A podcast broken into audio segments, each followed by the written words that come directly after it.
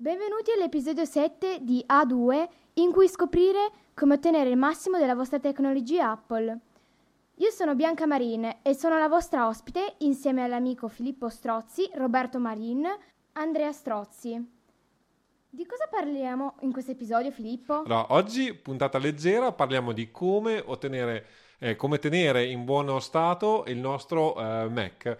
Questa è una puntata decisamente voluta da Roberto, quindi sarà lui a condurre le danze. E invece io e Andrea, che anzi Andrea puoi salutare, saluta il pubblico. Ciao, sono Andrea Stossi! Grandissimo, grandissimo Andrea, vai, sei Perfetto. tutti noi. Allora Bianca, raccontaci un po'.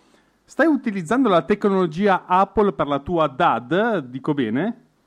Eh, direi di sì. E come ti trovi? Molto bene, molto bene. Cosa stai usando in questo momento? Eh, WeSchool, eh, cioè WeSchool ovviamente è un'app dentro l'iPad. Perfetto, ottimo. E come ti sembra? Sembra facile da utilizzare o è difficile? No, direi che è abbastanza facile. Ok, quindi possiamo dire che l'iPad è un ottimo strumento per lo studio, Sì, molto. ma lo usi anche per altro? Ovviamente per guardare video, giocare, scrivere, disegnare. Ho capito, molto interessante, ma allora a questo punto di far passare la palla ad Andrea. Andrea, ascolta un po', tu invece usi strumenti Apple per eh, la tua vita? No, Ma sì che li usi. eh, sì, li uso solo perché devo andare in classe e fare molti compiti. Ah già, parla nel microfono. Eh, perché visto che siamo, abbiamo restritto le ore a, in tre ore, vuol dire che andiamo molto veloci e alcune volte facciamo pochissime cose a scuola Ah. in tre ore. E che cosa usi per, per- per fare scuola tu? Io uso, io uso un computer. Un Mac, un iMac. Wow! Quello con lo schermo gigante. Esatto, un, vecchio, un vecchio iMac 24 pollici. Come ti trovi? Come ti trovi? Di chi è il Mac? Benissimo, è il Mac di Filippo Strossi. Ecco. Quindi vale doppio? Perché noi nome e cognome, eh, non, non si sbaglia. Eh. Che non ci si sbagli. Ma mi hanno detto che usi anche un iPad, è vero? Un iPad, un iPad nuovo che è uscito nel 2019. 2018 secondo me. No, No, 19. 19, c'hai ragione. Ma usi anche la Pencil per caso? La uso poco, però la uso. Ottimo, direi Qui che... abbiamo un utente Apple di un certo tipo. Ah, eh. cavoli, direi L'ho che bene. è un'ottima Sì, intervista. però io devo, però io devo, io dovrei utilizzare quello, quello meno temporale, quello del passato che penso perché Pietro Boiardi ce lo fa utilizzare per l'informatica. Eh, no, fanno informatica su, su- su, uh, Windows e usano Painter. e ovviamente no comment, non posso dire di più. Ovviamente no comment, qua non possiamo commentare perché non saremmo politicamente corretti. Allora, senti un po' Bianca, eh, vuoi aggiungere qualcosa? Cosa vorresti dalla tua tecnologia Apple? Allora, sicuramente un telefono, che però arriverà quando sarà il momento, almeno spero. Poi una pencil tutta mia, un iPad magari di ultima generazione, perché quello che ho non so di che anno è, spero che non sia del 2000 o qualcos'altro. No, è 2013, non ti Ma meno preoccupare. ok, direi che come lista per Babbo Natale ho già preso nota e incomincio a fare le rate io, ok? Adesso escono i nuovi iPad Pro, quindi gli, gli puoi prendere un vecchio iPad Pro, insomma, facciamo le cose serie. Sì, non aspetto nient'altro. Vabbè, allora a questo punto direi che possiamo passare alle comunicazioni di servizio per ricordarvi che il podcast è ufficialmente online e potete ascoltarlo sia su Apple Podcast che su Spotify e se volete anche su Amazon che abbiamo visto un sacco di gente che ci ascolta anche da lì. È operativo inoltre anche il sito ufficiale con le note degli episodi, lo potete trovare all'indirizzo a2podcast.it oppure potete andarci a cercare direttamente sul canale YouTube che si chiama a2podcast.it slash YouTube dove potete trovare tutte le nostre dirette del venerdì sera come questa sera che passiamo in compagnia dei nostri figli può capitare una novità interessante direi che abbiamo dato vita nuova, eh, vita giovane, gente giovane che segue il podcast, non è solo per i professionisti, come avete sentito, la tecnologia Apple. Mentre se volete supportare il podcast, vi chiediamo con il cuore di fare una recensione su Apple Podcast. In questa fase iniziale eh, tante recensioni ci permetteranno di essere visti da più persone possibili. Se volete sapere come fare una recensione, trovate il link nelle note dell'episodio. Potete scriverci anche a chiocciola a chiocciola du... No, adesso un attimo, aspetta. vai con calma che se un attimo ti parli. Si chiama l'indirizzo internet è scrivi.a chiocciola a2podcast.it. Facile, vero? Effettivamente è un po' uno scioglilingua. Benissimo, quindi a questo punto possiamo passare agli argomenti interessanti del podcast. Di cosa parliamo, Bianca? Allora, parliamo innanzitutto della manutenzione del Mac, Mhm, cosa fare e cosa utilizzare. Ok. Poi oh, chiaramente questo lo dico io perché tu non lo puoi conoscere visto che non usa sistemi Windows. Non siamo a livelli dei sistemi Windows che invece hanno bisogno di manutenzione perché come tutti ben sapete sono sistemi un po' particolari, non sono come i sistemi Macintosh, sono un po' diversi perché eh, tendenzialmente si incracia, che è un termine tecnico chiaro a tutti quanti, Altamente tecnico. Esattamente, il registro di sistema e quindi a volte capita che Windows a un certo punto dica che è troppo stanco per portare avanti la sua vita da Windows ed è meglio formattare e ripartire da zero. È un po' diverso per quanto riguarda il Mac perché ha un diverso sistema e eh, di gestione delle applicazioni perché non ha un registro di sistema, le applicazioni sono praticamente per quello che posso dire io da informatico della, della prima ora, sono praticamente tutte raggruppate all'interno di uno scatolone che si chiama app. Lì hanno praticamente tutto, lasciano soltanto qualche preferenza di sistema in giro per il sistema operativo, ma niente di grave, niente che occupi chissà cosa. Quello che vi volevo parlare io invece, aspetta vediamo un po' se Bianca rientra tra di noi, è la... Manutenzione mensile che consiglia questo individuo che ha chiamato Roberto. Esattamente, che usa il suo Mac per professione, per lavoro e si, si diverte pure quando i figli glielo permettono di lavorare. Qui in DAD stiamo veramente messi un po' così, siamo alla prima settimana di DAD, siamo sopravvissuti.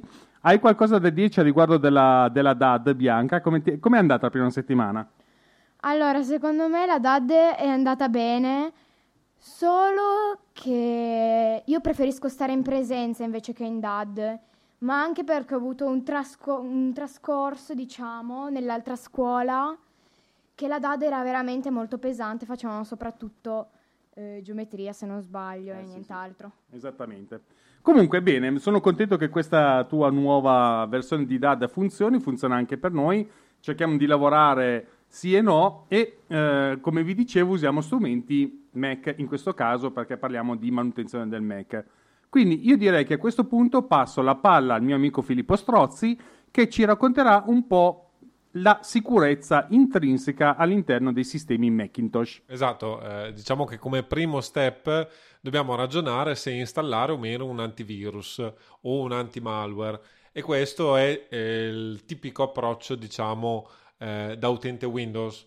Perché abitualmente eh, l'utente Mac invece eh, schifa, chiamiamolo così, sempre in termine tecnico, eh, l'installazione di eh, antivirus e antimalware. Questo per ragioni storiche abbastanza concrete, ovvero che eh, macOS ha una quota di mercato dei PC relativamente piccola, per cui eh, ovviamente eh, in, in generale è meno appetibile eh, per gli hacker e quindi tendenzialmente ci sono meno virus e meno val- malware, meno trojan e così via. E quindi va fatta una distinzione se si è um, utenti relativamente attenti e consapevoli nell'utilizzo del proprio computer. La risposta a se eh, eh, installare o meno un antivirus o un antimalware è tendenzialmente no. Però questo vuol dire, per esempio, non aprire allegati strani delle mail o cliccare su link all'interno di mail che sono i principali vettori di, eh, chiamiamolo così, contagio e ovviamente non navigare in siti pericolosi, tipo scaricare programmi legalmente, video, guardare le- in maniera pirata le partite di calcio perché abitualmente proprio su questi siti si annidano eh, sorprese poco piacevoli. L'altra cosa che io suggerisco, che esce un po' dall'ambito, eh, è però in, eh, implementare sistemi come ad esempio Pi-hole eh, per proteggere la navigazione di casa o dell'ufficio.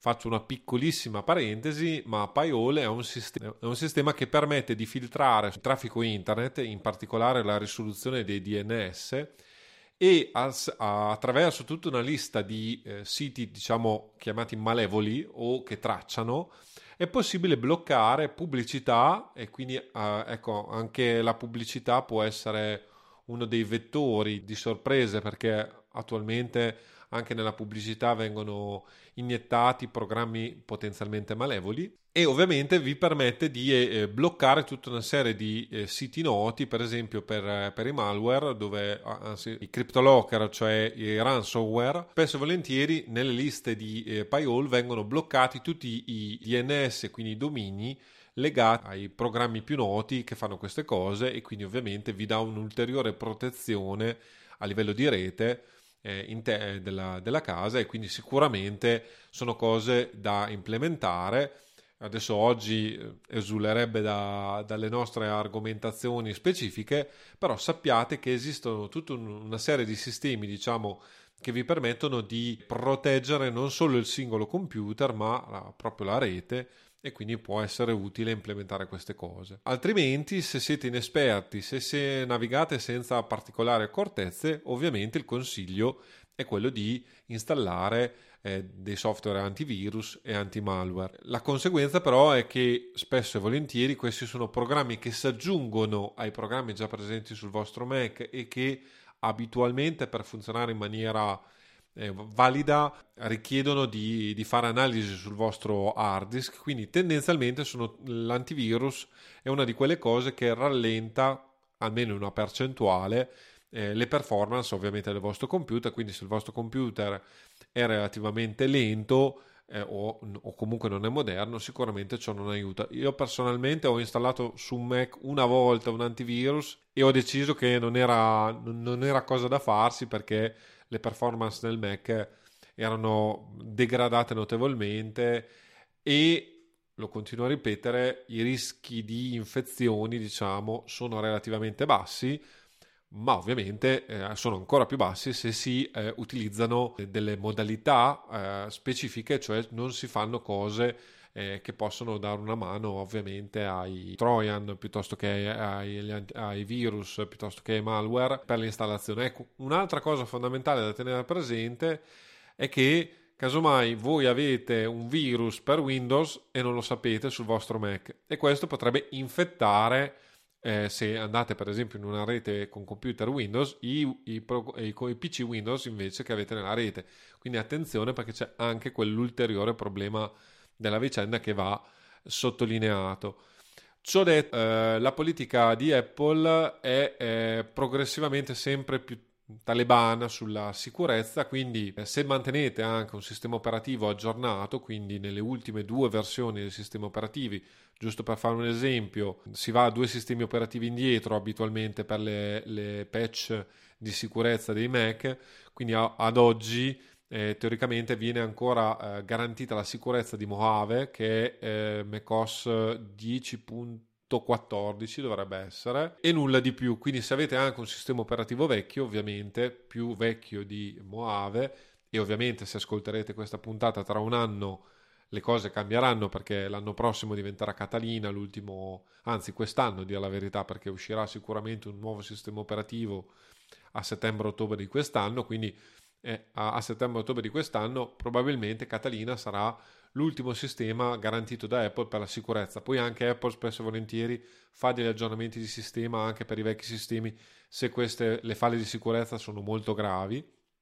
Però la, la garanzia diciamo di avere un sistema eh, tranquillo è eh, appunto quella di avere un sistema aggiornato almeno a due versioni precedenti da Big Sur, tra le altre cose, Apple che sempre appunto, si è sempre focalizzata molto, tra le altre cose, sulla sicurezza, ha creato un, una cosa un po' particolare, cioè il sistema operativo in solo lettura, Quindi quando andate a installare eh, Big Sur sul vostro computer ci sarà una partizione del vostro hard disk col sistema operativo che in pratica potrete leggere ma non potrete modificare e invece un ulteriore volume dove salvare poi i documenti dove avete la possibilità non solo di leggere ma anche di modificare la hard disk e questo proprio per aumentare e garantire la sicurezza dei Mac. Anche qui eh, segnalo Apple comunque, ah, adesso dopo ti do la parola a, a Roberto. È una domanda più che altro. Ah, eh, Apple comunque ha, ha, ha, implementato una serie di firme anti-malware, quindi ha, viene aggiornato abitualmente un, um, un, particolare pacchetto. Lascio poi il link nelle note dell'episodio se vi interessa approfondire. Adesso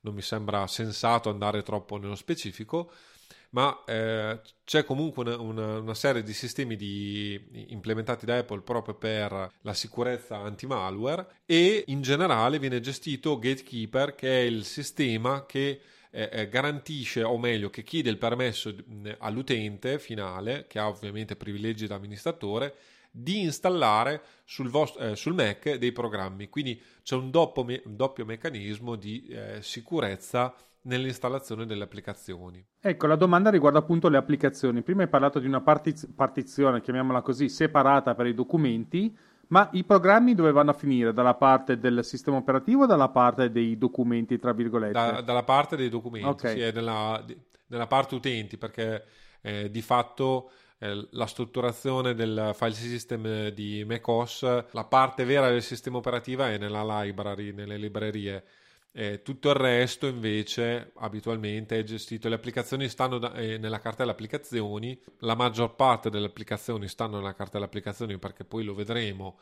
Ogni tanto lasciano cose installate a destra manca, però molto meno che, che Windows, chiamiamolo così. È ovvio eh, che quindi le cose funzionano in maniera abbastanza differente e io adesso, vabbè, Big Sur non lo utilizzo ancora in maniera seria, però mi sono reso conto, avendolo installato su un, un disco esterno, proprio di questa, di questa, differenza e del fatto che eh, anche tanti programmi che, eh, per esempio, hanno, eh, implementano cose un po' particolari si sono dovute riadattare. Un esempio è Hazel, perché per esempio non è più possibile da Big Sur installare le applicazioni nelle preferenze eh, di sistema ma deve essere un'applicazione appunto esterna proprio perché deve andare nella, nella cartella delle applicazioni, non può più essere installata a livello più profondo, chiamiamolo così. Certamente, capito.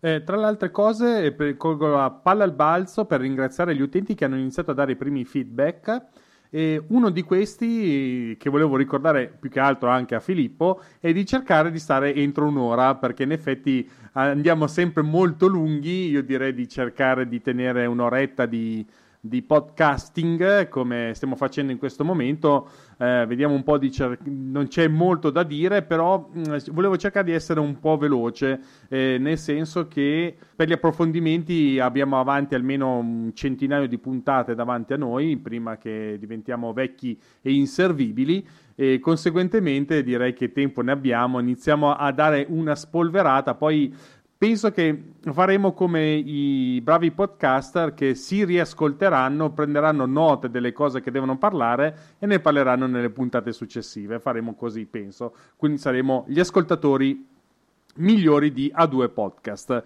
Detto questo, ringrazio come sempre gli ascoltatori, chi c'è offline che ci ascolta in seconda battuta e chi c'è online che ci ascolta in questo momento e adesso passiamo direttamente a quello che è la mia esperienza diretta col Mac per quanto riguarda la manutenzione. Come vi abbiamo spiegato non è come Windows che ha bisogno di manutenzione particolare, ma io eh, ho una routine mensile che utilizzo sul mio Mac e lo faccio ogni primo del mese essenzialmente e vedo che la situazione è molto stabile, il mio Mac è molto stabile eh, tant'è che eh, lo scorso anno, no, era due anni fa, ho praticamente usato l'installazione quasi del 2014. Quindi io eh, cosa ho fatto?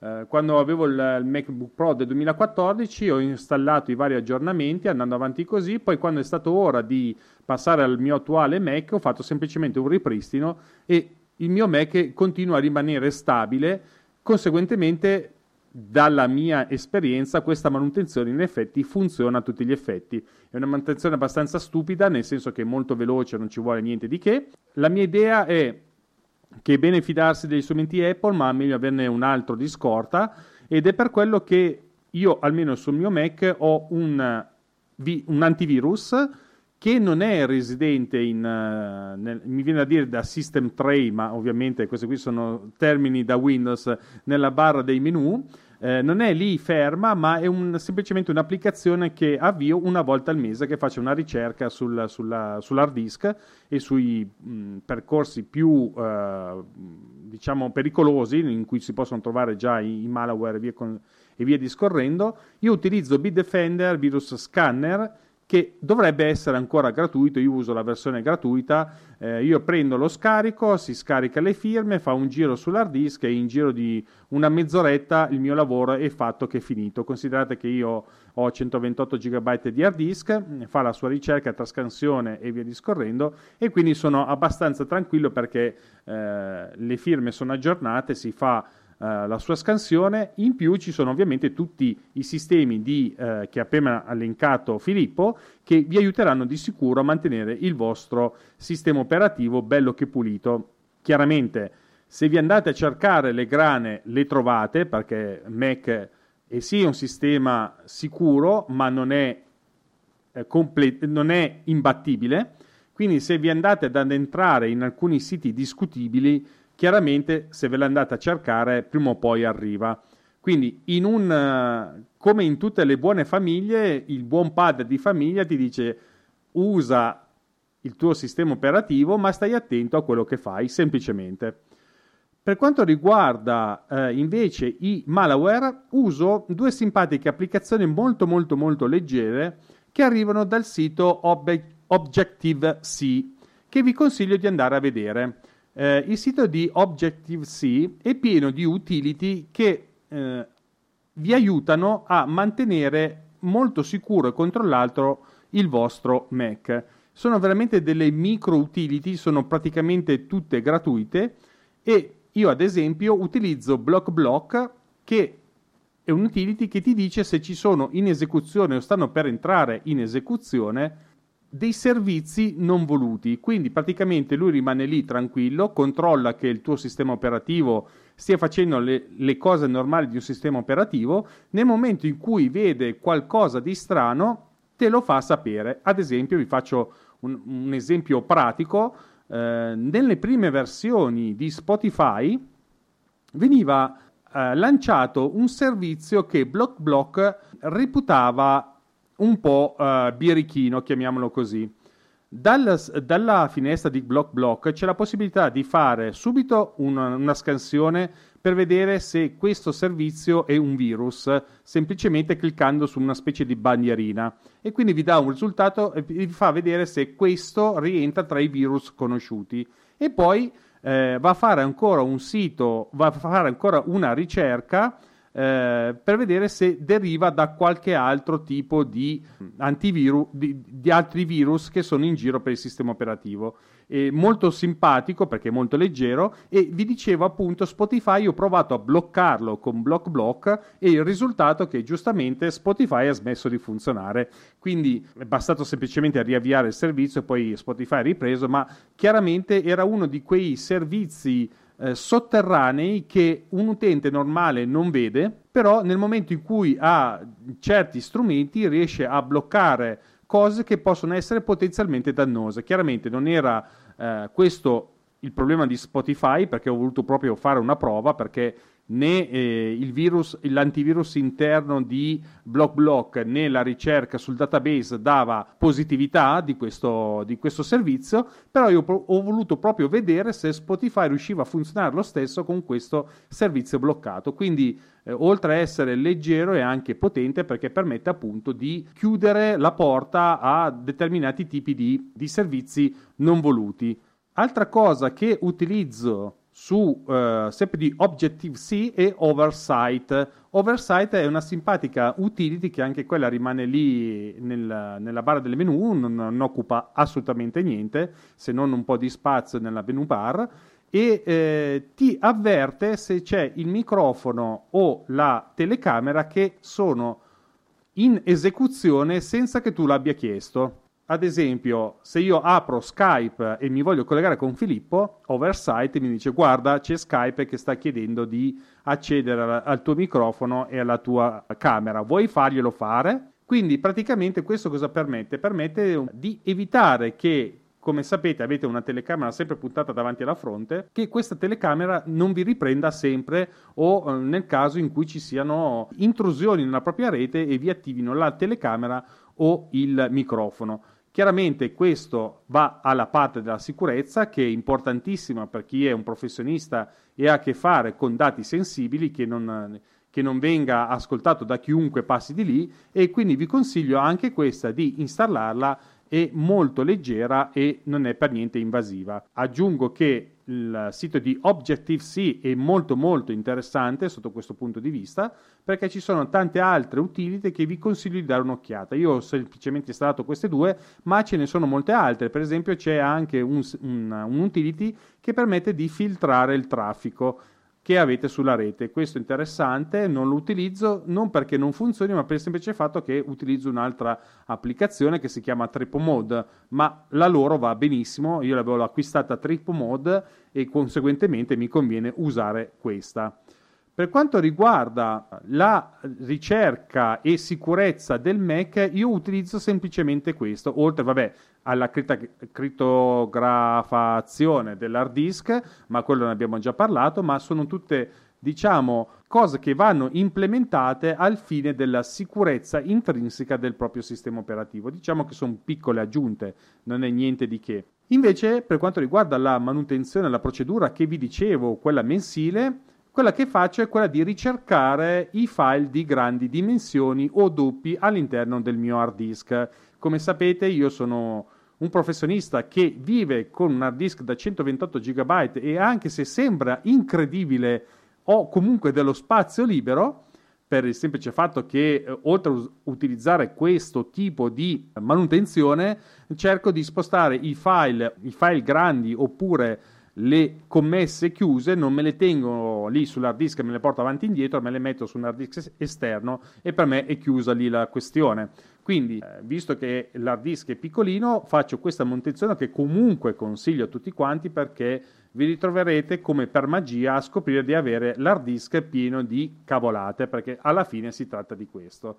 Ci sono interessanti applicazioni come Gemini, che è un, è un esempio di un'utility magnifica che vi fa un giro per tutto l'hard disk e vi dà tutti i duplicati in un modo veramente puntuale e direi quasi ritagliato su misura perché potete trovare addirittura due immagini uguali nonostante magari ci sia il nome del file diverso riesce ad arrivare a questo tipo di, di controllo sui propri file ma questa è un'applicazione che eh, ho utilizzato per un certo periodo finché non è entrato nell'orbita di quella famosa applicazione che adesso mi sfugge il nome che eh, diciamo che è una, un'alternativa all'App Store. Setup. Esatto, con Setup che praticamente dietro a un, uh, al pagamento di una certa quota mensile vi permette di scaricare un tot di applicazioni. Quindi per raggirare il problema, per fortuna ci ha aiutato la nostra amica Apple che vi permette, grazie alla meletta che troverete in alto a sinistra della vostra menu bar, potete andare tranquillamente in informazioni su questo Mac. Poi, dopo che avete guardato la vostra bella finestrina che vi, vi, fa una sintesi di quello che è il vostro Macintosh, andate semplicemente nella tendina archiviazione e poi vedete che dopo un bel grafico colorato a barre, sulla destra c'è il tastino gestisci. Questo secondo me è una delle grandi novità di, eh, dei sistemi operativi Apple che ha tagliato, penso, le gambe a molte utility, perché cosa fa? Vi dà una panoramica dello spazio occupato sul vostro Mac senza bisogno di ricorrere a grafici particolari, ma semplicemente vi dice che in questo momento, vi faccio un esempio del mio Macintosh, eh, le applicazioni occupano circa 14 GB i documenti 24, quindi capite già l'ordine di grandezza rispetto ai, alle applicazioni, o più documenti che applicazioni, e poi vi parla delle foto, di iCloud Drive, i libri, la mail, i messaggi, musica, e poi il sistema, ad esempio, in questo caso occupa 11 GB.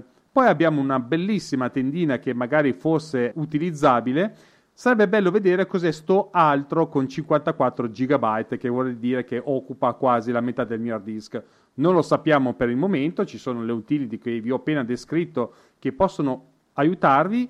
Un'altra che mi ero dimenticato di dirvi che è gra- gratuita si chiama Grand Perspective, che vi permette di fare un'analisi grafica di quello che è il vostro hard disk e vuol dire semplicemente che una volta che analizzato il vostro hard disk vi fa vedere le dimensioni occupate dai file rispetto all'intero. Quindi se voi avete, che ne so, il filmato di Gundam eh, della vecchia generazione che occupa 10 GB per dire, chiaramente vi farà vedere questo file molto più grande rispetto al file eh, di progettazione AutoCAD che magari occupa 500 MB.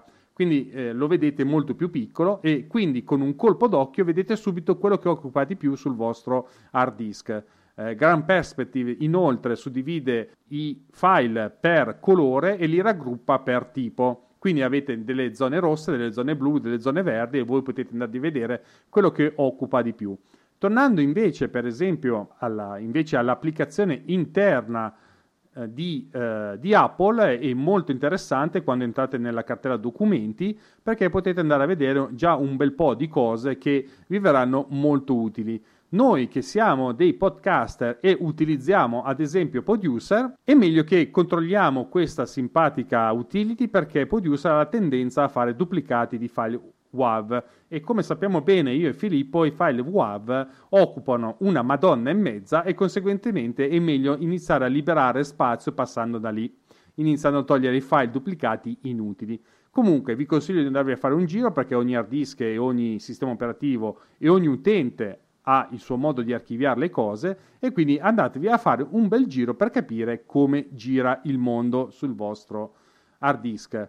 Vedo nelle note dell'episodio che Filippo ha aggiunto Daisy Disk. Hai voglia di parlarcene un attimo? Volentieri, volentieri. Sì, io eh, abitualmente io l'ho acquistata ormai tempo addietro e la utilizzo spesso e volentieri DaisyDisk è un, un, utility ovviamente a pagamento, adesso non mi ricordo che costo, ma deve costare intorno ai 15 euro, credo. L'idea di DaisyDisk è ovviamente simile a quella uh, di serie di Apple.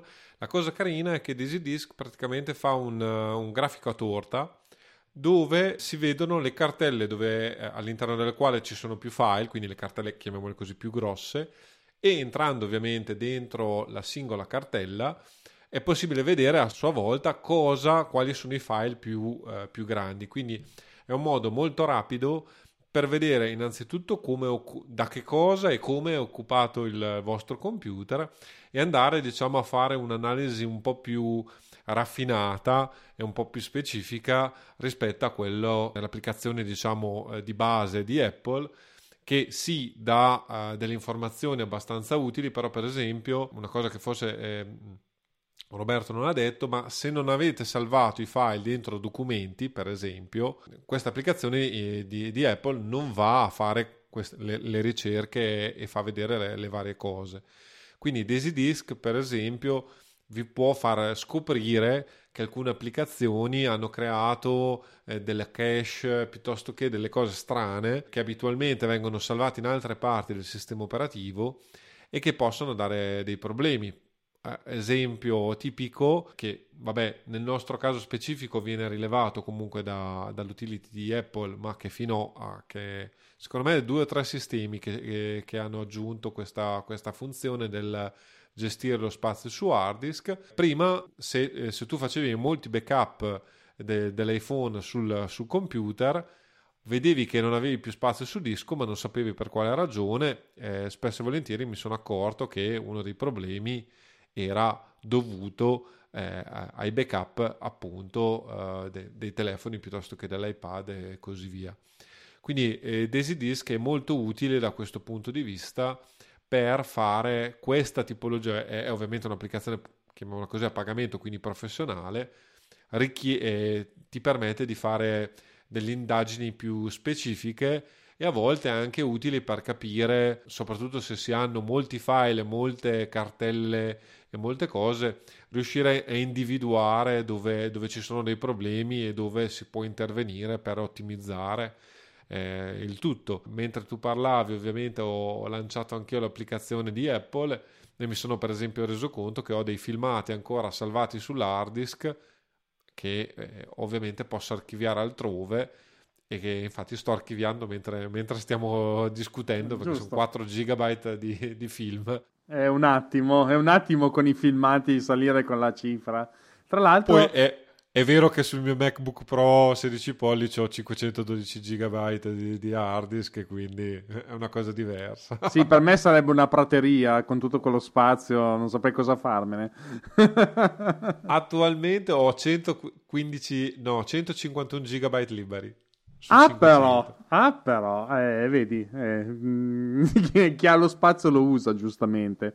A, a proposito di spazio, eh, bisogna ricordarsi che i backup di iPhone e iPad si possono spostare dall'hard disk del Macintosh, cioè nel senso che potete prenderli e archiviarli da un'altra parte senza fare danni nel momento in cui ne avete bisogno lo rimettete nella stessa cartella. Ma secondo me questo ne, forse è meglio il caso parlarne in una puntata apposita tra i vari backup e compagnia briscola. Comunque ricordatevi che eh, non, è, non per forza dovete essere proni a quello che vi dice Apple, si può fare anche in modo alternativo, soprattutto se seguite il nostro podcast dove vi svegliamo o perlomeno vi raccontiamo quello che facciamo noi per sopravvivere con le, la tecnologia Apple da professionisti.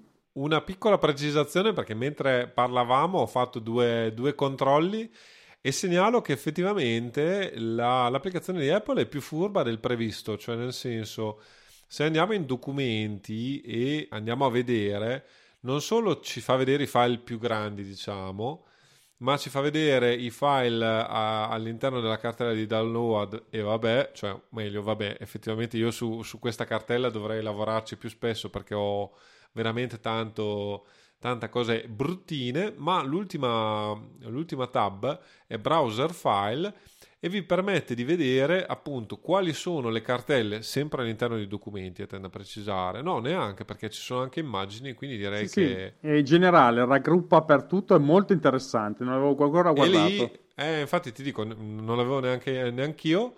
E lì vi fa vedere appunto per esempio la cartella più grossa che ho e eh, che quindi è simile a EasyDisk come approccio e immagini dove ci sono solo 55 GB di immagini, ma c'è dentro, eh, c'è dentro la libreria di, di, foto ovviamente, quindi... Anche quello si può fare il backup. Lo so, anzi addirittura è possibile spostarla su un hard disk esterno, però esatto. nella sostanza Anche è qua, una di quelle cose... Ne dovremmo parlare anche di questo, esatto, nel senso, esatto. vedi perché dobbiamo riascoltare le, le, puntate, perché mentre parliamo ci vengono altre idee da sviluppare successivamente, anzi direi. Io per esempio invece la cartella più grande è quella dei documenti, che ho 15 giga, e invece la cartella immagini arriva solo a 1 giga e 12 perché appunto questa tendenza a liberarmi di file che non utilizzo o che vanno archiviati. Io per esempio do una piccola preview, la libreria di, delle immagini, faccio un archivio per anno e poi la spedisco. Ogni anno a dicembre prendo pacchettino e lo spedisco su hard disk esterno.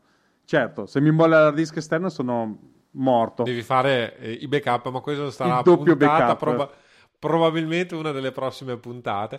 Mentre, mentre, parlavamo ho liberato 12 GB della beta di, di, Big Sur che avevo sul, sul Mac, già installato, cioè ho già installato su un hard disk esterno, quindi ho Big Sur comunque funzionante da altrove e mi sono reso conto che avevo ancora 12 GB leggerissimo. Leggerissimo. E quindi ho, cancella- ho, ho, cancellato anche questa roba. Quindi direi che oggi mi sei servito. Visto, la puntata di oggi è diventata utile a tutti, a noi, noi stessi compreso. Dunque, andiamo avanti e andiamo a vedere un po' per quanto riguarda invece. Eh, l'installazione e la disinstallazione delle applicazioni perché magari tra le varie vostre applicazioni troverete delle applicazioni che non utilizzate più, avete installato e non ve ne fate più niente o vi hanno dato dei problemi. Chi lo sa, non, tutto, non tutte le ciambelle vengono col buco.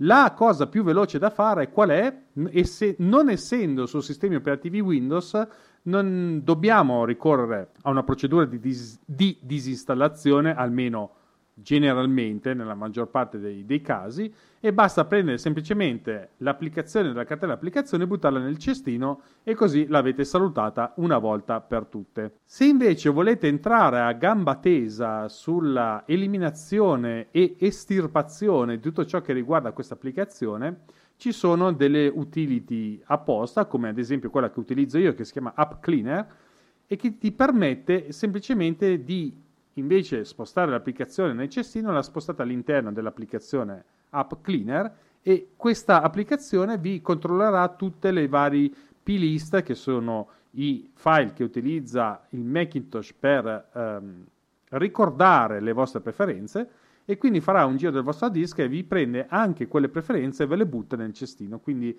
è una pulizia decisamente più mirata. Io lo faccio perché continuo a dire per me lo spazio su hard disk è prezioso, ma considerate che basta semplicemente anche prendere l'applicazione, buttarla nel cestino e avete risolto tutto quanto. Ecco, una precisazione.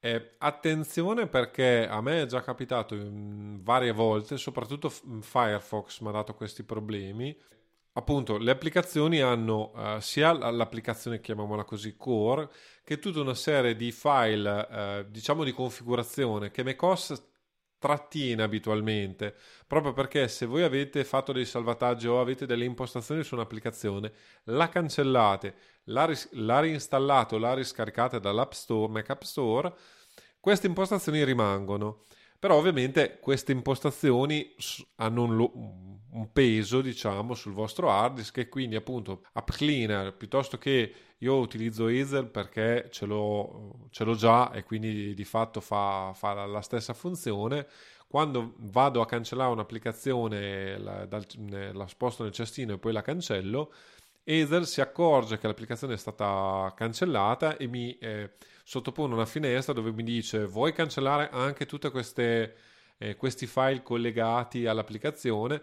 Abitualmente se avete disinstallato un'applicazione nell'80-90% dei casi è perché non la usate, perché ve, le volete disfare, quindi anche le varie configurazioni non vi interessano.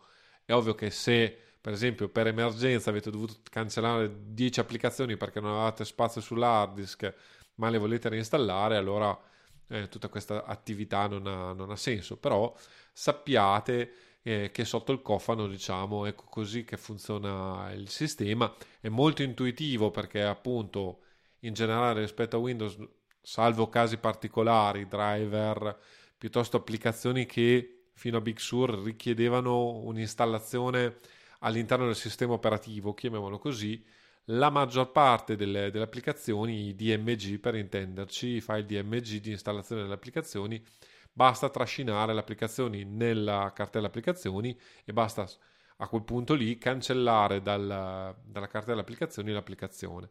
Sui package, eh, PKG invece, che sono i pacchetti che richiedono un'installazione più in, eh, interna nel sistema operativo, che è tipico dei driver o delle stampanti per esempio, Lì è un discorso diverso, infatti spesso e volentieri il PKG ha anche un disinstaller perché deve andare a fare pulizia in altre parti del sistema operativo.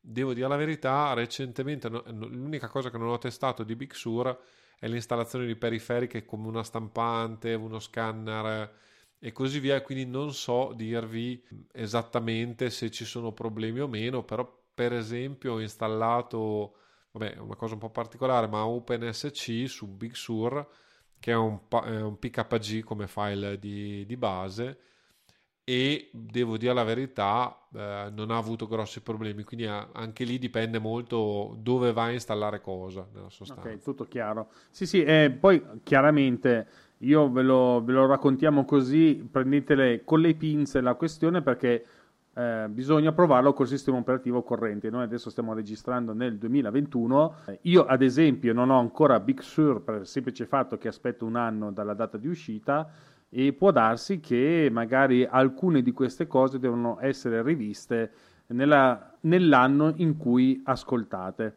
Ve lo dico questo perché appunto una delle utility che vi sto per citare adesso è un utility che cambia in base al sistema operativo, si chiama Onyx e vi permette di fare una pulizia del sistema, come liberare la cache e via discorrendo, adesso do, do un'occhiata anche alle preferenze, però questa simpatica applicazione ce n'è uno per tipo di sistema operativo, quindi se avete Mojave avete un Onyx apposta, se avete Big Sur ne avrete un'altra apposta. Allora, io adesso lancio un attimo meglio di no, va, che mh, ho paura che faccia casini perché richiede di chiudere tutte le applicazioni. Onyx è un'applicazione molto interessante, però come per um, Spider-Man, dai grandi poteri derivano grandi responsabilità. Bravissimo. Stavo passando. Tu Io sei il responsabile. Un fan, un fan dell'uomo esatto. Difatti te l'ho quindi... lasciata lì. Ho detto, dillo, dillo. Comunque, eh, detto questo, perché? Perché Onyx è un'applicazione decisamente potente che se non sapete dove mettere le mani vi, è facile che vi blocchi anche il sistema operativo, ma è un'applicazione dall'altra parte molto semplice che fa quello che deve e io di tutte le tendine che ci sono ne guardo semplicemente una che è quella della manutenzione.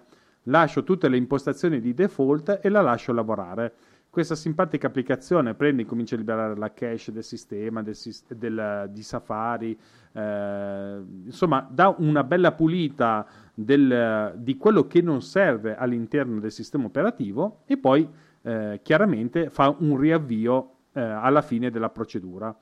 Chiaramente perché alla, funzioni come debba funzionare, tutte le applicazioni vanno chiuse prima che di avviare Onyx. In ogni caso, questo vi avverte di quello che sta facendo e conseguentemente è un'applicazione sicura. Basta non andare in giro a cercarvi delle grane, è un po' come si può dire, è un po' il discorso di prima. Se non vi cercate delle grane, tutto funziona alla grande. Se non sapete dove mettere le mani, potete combinare dei disastri perché Onyx è un'applicazione molto potente e può fare eh, cose interessanti, ma può anche farne altre che vi possono creare dei problemi se non sapete dove mettere le mani. Poi continuo a dire, questo è un consiglio che eh, io ho testato da anni, Onyx nella sua situazione di default fa quello che deve fare e non fa danni, semplicemente basta avviarla a cuor sereno e non andarci, e non andarci a cercare delle grane.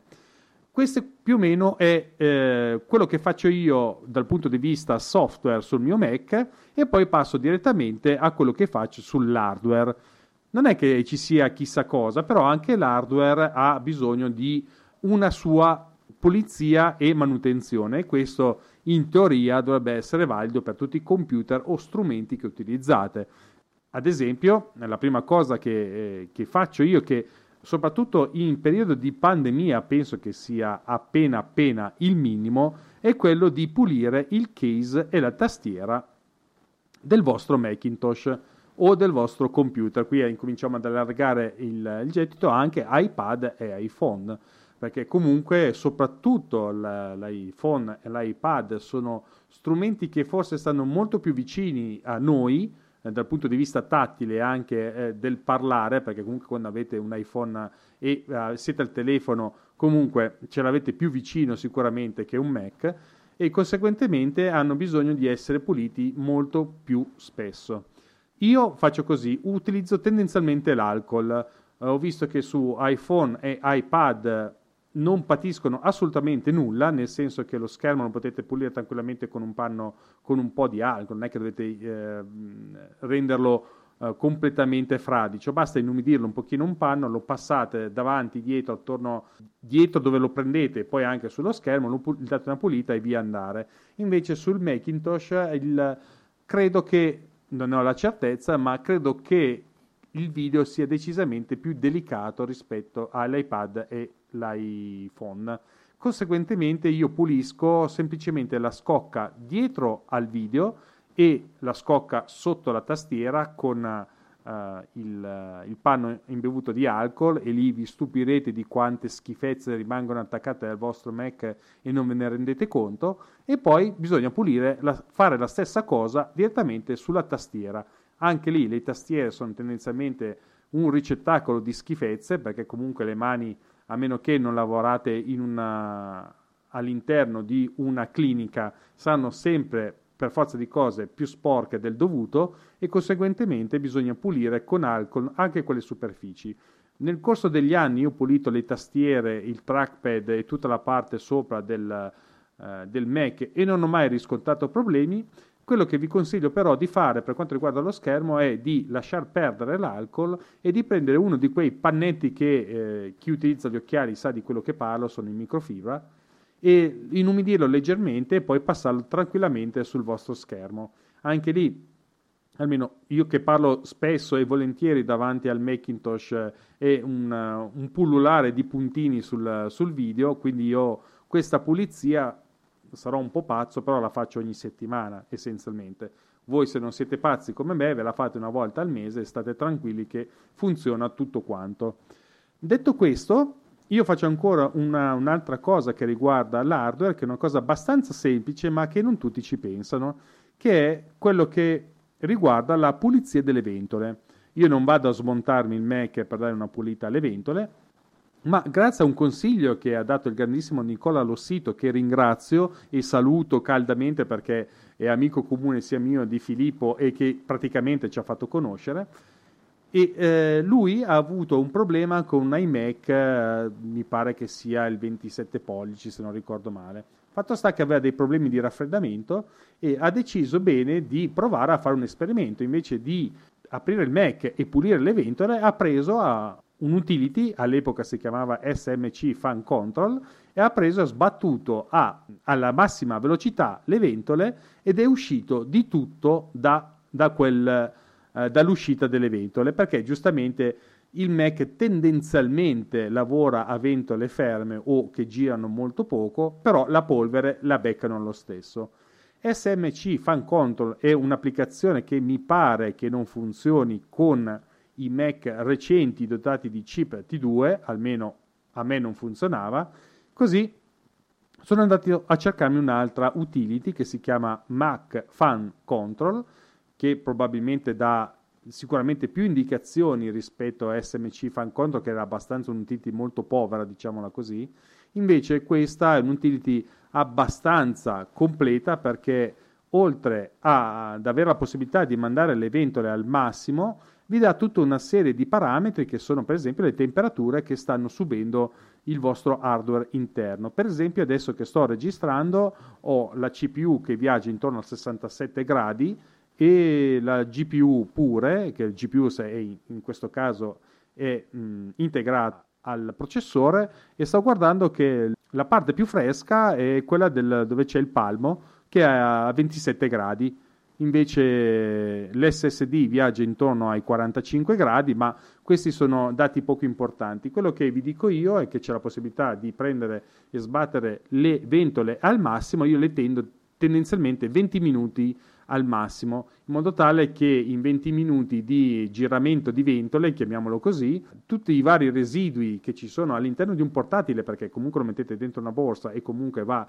in vari ambienti, o anche al Mac che rimane lì e comunque si becca la polvere perché eh, in ogni ambiente c'è la polvere più o meno. Sono, sono macchine che essendo girandoci elettricità attirano la polvere. Esattamente. È una cosa improbabile, diciamo. Direi che è matematico che, che, attiri la polvere. E quindi questa qui può essere un'ottima soluzione e vi dico, per me lo è stato perché eh, lo utilizzo praticamente dal 2014 giù di lì, eh, questo, questa possibilità e dire, io non ho mai avuto problemi col Mac, forse, forse anche grazie a questa possibilità che il sistema di raffreddamento, soprattutto con i Mac Intel, perché per quanto riguarda i Mac M1 potete, potete anche probabilmente staccare la ventola che non se ne accorge neanche il processore. Invece con i Mac Intel che hanno la tendenza a diventare delle stufette che sono molto deliziose d'inverno, ma d'estate vi fanno maledire eh, Intel e tutti i suoi ingegneri, eh, però il, con questa possibilità di mandare le ventole a picco eh, è una cosa molto interessante non solo per quanto riguarda la pulizia, ma soprattutto per quanto mi riguarda nel mio lavoro professionale capita di fare dei rendering e quando devo fare dei rendering la prima cosa che faccio prima di iniziare ad aprire il programma metto direttamente le ventole al massimo perché so già che il processore sarà sotto carico e quindi inizia già subito a lavorare bello fresco che avrà poi tempo di raffrescarsi piano piano e quindi non ci penso più. So che le ventole sono al massimo, non sono gestite dal sistema operativo perché è abbastanza, eh, come dire, tende a non mandare subito le ventole alla velocità che serve, tende, eh, ho notato che il Mac tende a far riscaldare il sistema probabilmente perché avranno anche sicuramente dei parametri loro, sanno bene quello che fanno, ma vedo che anche quando faccio uh, carichi molto complessi la, le ventole non sono quasi mai al massimo sono sempre io che cerco di spingerle al massimo in modo tale che sia raffreddato nel migliore dei modi. Beh, ma eh, abitualmente secondo me l'approccio di Apple è quello di non far sentire la macchina. Io una esatto. delle prime cose che mi sono reso conto passando a Apple è che rispetto ai, ai PC, eh, soprattutto all'epoca, erano silenziosissimi. E io me ne rendo conto perché non so, l'iMac quando inizia a essere sotto sforzo si inizia a sentire la svampata della, della, ventola e dici che roba è, poi dopo, ah, la ventola. Già, sì, sì, sì, perché siamo appunto abituati a, a viaggiare nel silenzio e appunto per questo che consiglio di, di tenerle pulite queste ventole, perché a forza di non farle girare, e per forza di cose, la polvere si va... Eh, per esempio sul MacBook eh, Pro 16 pollici Intel che scalda in maniera vergognosa da un certo punto di vista. Anche le, la gestione delle ventole, effettivamente, infatti, non, non, avevo mai considerato di fare un acquisto del genere. Tu, a proposito, hai, comprato, hai, pre, hai scaricato la versione free o la versione sì, sì, a pagamento? Versione, io viaggio con la versione free. Basta quello... Infatti, immaginavo, quindi chied- sì, chiedevo per gli utenti che casomai vogliono provarla. La possono provare tranquillamente, c'è semplicemente l'applicazione che invece di farvi salvare vari preset vi fa salvare quello normale che è quello automatico del sistema operativo e quello al massimo che è quello che serve a me. Quindi beh, potrebbe tornare utile avere, che ne so, eh, d'estate le ventole messe a circa un po' più della metà in modo tale che sia un po' più fresco il, il, l'hardware però io ho visto che tendenzialmente non mi serve e quindi mi sono sempre mh, fatto andare bene la versione gratuita che fa il suo lavoro e poi soprattutto ha, tu- ha questo monitoraggio dei vari sensori.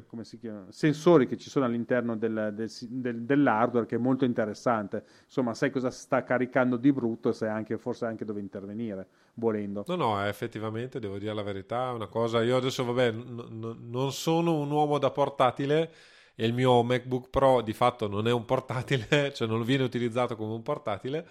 Eh, però per esempio eh, appunto mi sono reso conto perché ho, l'ho lasciato eh, diciamo co- quasi come un fisso mh, per un tot di tempo e mi sono reso conto prendendolo in mano ho detto ma perché è sporco e c'erano i segni del, della polvere delle ventole cioè certo. dove eh, è, siccome è nella parte nascosta, diciamo, del, del Mac che io non utilizzo. Eh, mi sono reso conto, infatti adesso mi sto sforzando ogni tanto di usarlo co- come un vero portatile, me lo porto in giro per casa a fare poco o niente, però almeno per risparmiargli le batterie che effettivamente sono abbastanza già fruste adesso e anche per fargli fare questo, ma credo che in, in, inserirò anche Questa... Eh, l'aggiunta delle, dell'evento a manetta, che effettivamente è una, una, buona cosa, devo dire la verità. Pensa che invece a me eh, l'evento le buttano sullo schermo, quindi vedo praticamente eh, vedi tutte le schifezze che vanno sullo schermo, quindi mi fa abbastanza ridere.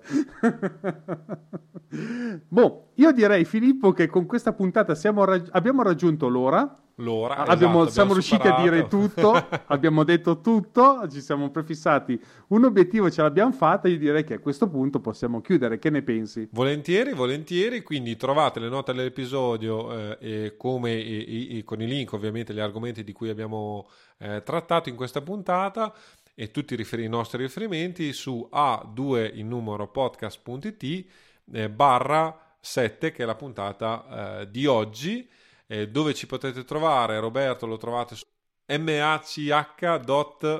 mach.net.wordpress.com no un sito, un non dominio non chiede, compriamolo guarda non chiedermi Ma io ero partito così tranquillo, poi non pensavo neanche che mi seguissero, figurati. E oltre a questo, Detto, chi vuoi che lo sappia, che ci sia un architetto che parla di me, che chi vuoi che interessi, invece alla fine interessava. Eh beh, ma nessuno ti vieta di comprare un dominio anche adesso, eh? aperta e chiusa parentesi. Eh, lo farò, chi lo sa, lo farò. Lo farò. E ovviamente il podcast settimanale di Roberto che è Snap Architettura Imperfetta sul network uh, Runtime Radio.